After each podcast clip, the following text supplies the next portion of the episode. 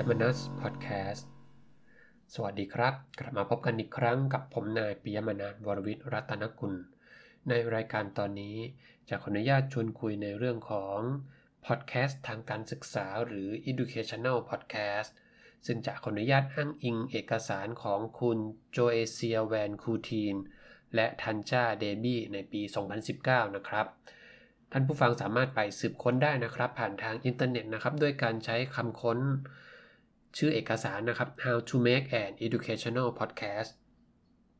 เอาละครับ ท่านผู้ฟังก็คงจะได้ยินคำว่า podcast กันมาหลายต่อหลายครั้งแล้วนะครับ ว่ามันคืออะไร ในตอนนี้นะครับ เราจะมาลองดูกันว่าเราจะนำ podcast มาใช้ในการศึกษาได้อย่างไรนะครับ ในเรื่องของ educational podcast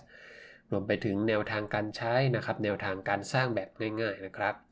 ในเอกสารของคุณโจเอเซียแวนคุณทีน และทันจ้าเดบี้ในปี 2019 นะครับได้กล่าวถึงข้อดีหรือประโยชน์ในการนำพอดแคสต์มาใช้ในการศึกษา แนวทางการใช้พอดแคสต์ในการศึกษา แล้วก็แนวทางการสร้างพอดแคสต์ทางการศึกษานะครับสำหรับข้อดีหรือประโยชน์ในการนำเอาพอดแคสต์มาใช้ในการศึกษา ก็ได้แก่เรื่องของความยืดหยุ่นนะครับ flexibility นักเรียนนะครับ ผู้เรียนสามารถเปิดฟังได้จากทุกที่ทุกเวลานะครับ แล้วก็สามารถทำกิจกรรมอย่างอื่นควบคู่กันไปได้ด้วยนะครับ เพราะว่าสื่อพอดแคสต์นี้นะครับเป็นเสียงเพียงอย่างเดียว นักเรียนสามารถทำกิจกรรมอย่างอื่นไปได้ด้วยนะครับ หรือสามารถจดเลคเชอร์นะครับ จดบันทึกคำบรรยาย การฟังบรรยาย หรือว่าอ่านเอกสารประกอบคำบรรยายด้วยก็ได้นะครับ ในแง่มุมของครูผู้สอนหรือผู้ทำบันทึกพอดแคสต์นะครับ ก็จะลดความกดดันไปมากนะครับ สามารถทำบันทึกนะครับทำสื่อได้ง่ายกว่าการทำเป็นในลักษณะของวิดีโอนะครับ คือไม่ต้องกังวลเรื่องของภาพที่จะปรากฏอยู่บนหน้าจอนะครับ ไม่ต้องจัดแสงไม่ต้องจัดมุมกล้องนะครับ ขอแค่เพียงมีไมโครโฟนนะครับ บันทึกเสียงที่ฟังชัดเจนก็ใช้ได้แล้วนะครับ สามารถนำมาใช้ในการเรียนแบบไม่เป็นทางการได้นะครับ พูดคุยกันอย่างสบายๆ ผู้เรียนสามารถเข้าถึงได้ง่ายนะครับ ด้วยการที่มันเป็นสื่อเสียงเพียงอย่างเดียวนะครับ ความจุหรือว่าตัวไฟล์นะครับก็ไม่ไม่เยอะมากนะครับ ก็สามารถดาวน์โหลดมาไว้นะครับ ไว้ในเครื่องไว้ในอุปกรณ์ของผู้เรียนนะครับนำมาเปิดฟังได้ในขณะที่ ไม่มีอินเทอร์เน็ตก็ได้นะครับ ในลักษณะออฟไลน์ สามารถดาวน์โหลดได้ง่ายนะครับ แล้วก็สามารถส่งเนื้อหานะครับที่มีความสดใหม่นะครับ delivery of fresh content เนื่องจากว่ามันสามารถบันทึกได้ด้วยความรวดเร็วนะครับ บันทึกได้ง่าย ก็สามารถนำเนื้อหาสาระหรือเหตุการณ์สภาพปัจจุบันนะครับ มาบันทึกแล้วก็เผยแพร่ได้เลยนะครับ นี่ก็เป็นข้อดีของการนำพอดแคสต์มาใช้ในการจัดการศึกษา สำหรับแนวทางการใช้พอดแคสต์ในการศึกษานะครับ ในเอกสารของอาจารย์บุญเกื้อนะครับที่ผมทำไว้ใน episode ตอนตอนที่ผ่านๆมานะครับ วิทยุโรงเรียนวิทยุเพื่อการศึกษานะครับ ก็ได้กล่าวไว้หลายประเภทอยู่แล้วนะครับ ในเอกสารนี้นะครับของคุณโจยเซียแวนคุณทีนและทันจ้าเดบี้ก็ได้เสนอแนวทางการใช้พอดแคสต์ในการศึกษา ไว้ในประเภทต่างๆนะครับ อันดับแรกเลยนะครับ แบบตรงๆเลยคือแบบ audio lecture คือผู้สอนบันทึกเสียงคำบรรยายนะครับ ลงไปให้นักเรียนเอาไปเปิดฟังภายหลังนะครับ อาจจะตั้งใจบันทึกนะครับ เพื่อที่จะเอาไปใช้ในการฟังนะครับ หรือว่าบันทึกเป็นระหว่างการสอนสดนะครับ ระหว่างการสอนจริงในห้องเรียน แล้วก็มาตัดต่อภายหลังก็ได้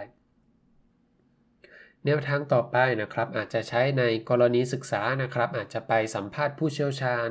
ไปสัมภาษณ์ผู้ให้ข้อมูลนะครับ เกี่ยวกับเนื้อหาสาระวิชาที่เราต้องการจะสอน หรือจะใช้ในการสะท้อนผลงานของนักเรียนก็ได้นะครับ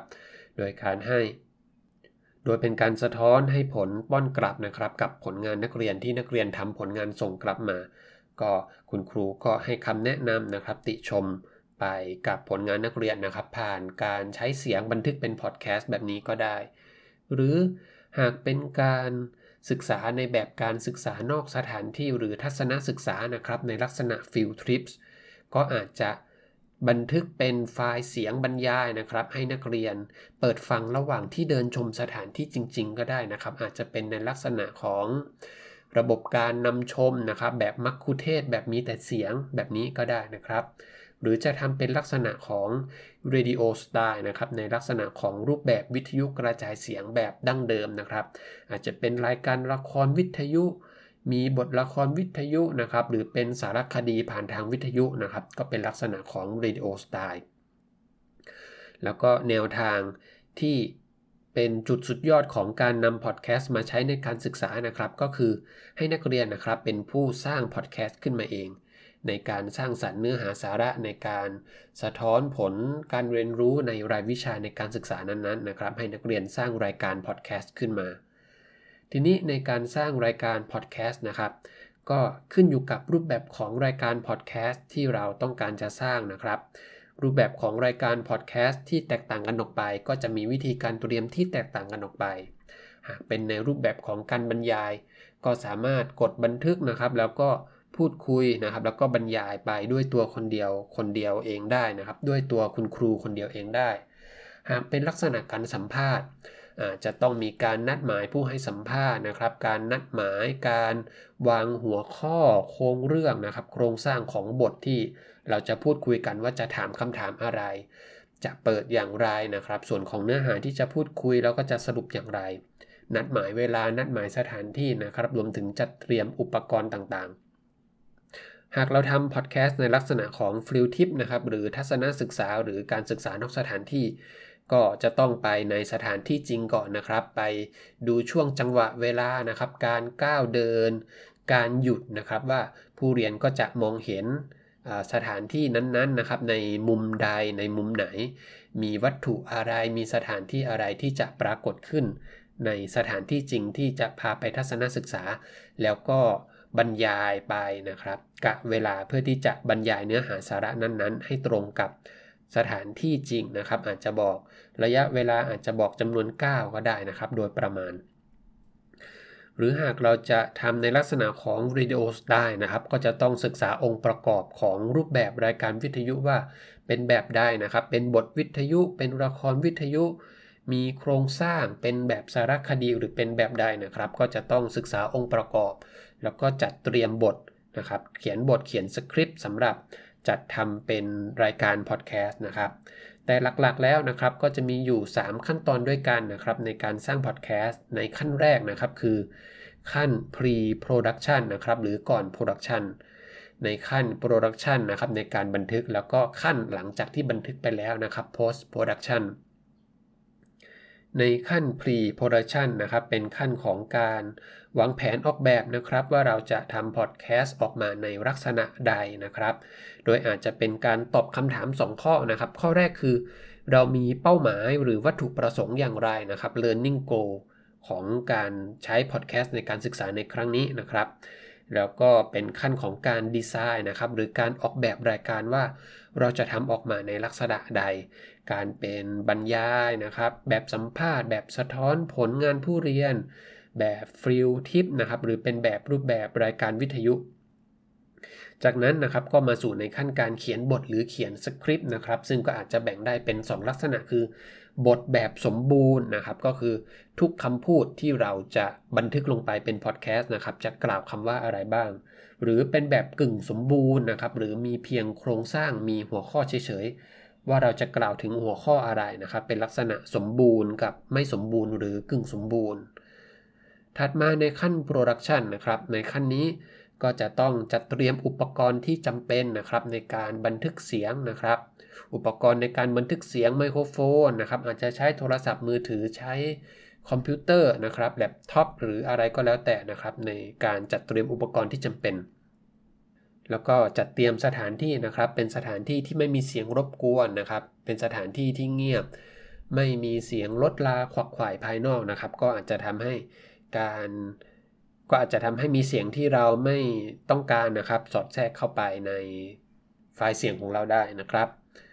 ถัดมานะครับเรื่องของไมโครโฟนนะครับก็ขอให้ใช้ไมโครโฟนที่มีคุณภาพดีสักเล็กน้อยนะครับ แต่ในช่วงของการเริ่มต้นนะครับ อาจจะขอแค่ให้มันมีเสียงออกมาก็ได้นะครับ แล้วเราก็ไปตัดเสียงรบกวนผ่านทางโปรแกรมนะครับ การวางไมโครโฟนนะครับก็ขอให้วางไว้ใกล้ๆ กับแหล่งกำเนิดเสียงนะครับ วางไว้ใกล้ๆปาก เพื่อที่จะให้รับเสียงได้เต็มที่นะครับ เสียงอื่นจากภายนอกที่จะเข้ามารบกวนก็จะเข้ามาได้น้อยลงนะครับ แต่ก็อย่าใกล้มากนะครับ อาจจะเกิดเสียงกระแทกนะครับ เสียงป๊อปปิ้งนะครับเสียงพอพานเสียงปอปานะครับ ในลักษณะนี้แผ่นไดอะแฟรมมันจะกระแทกกับไมโครโฟน ก็อาจจะเกิดเสียงกระแทกได้นะครับ ในกรณีนี้อาจจะใช้แผ่นฟิลเตอร์นะครับ แผ่นกรอง เป็นแผ่นฟองน้ำหรืออุปกรณ์ต่างๆนะครับ วางกั้นไว้เพื่อช่วยกรองเสียงกระแทกก็ได้ การวางวางบนที่ตั้งนะครับ อาจจะมีตัวกันกระแทกนะครับ ตัว shock mount กันแรงสั่นสะเทือน หากวางบนโต๊ะนะครับ หากมีการขยื่นโต๊ะหรือมือไปโดนโต๊ะนะครับ เสียงก็อาจจะเข้าไปในไมโครโฟนได้นะครับ จากนั้นนะครับก็ให้ตรวจสอบระดับความดังของไมโครโฟนนะครับว่าเสียงเข้าดีไหมนะครับ เสียงเข้าไปดังเกินไปหรือเปล่า เบาเกินไปหรือเปล่า แล้วก็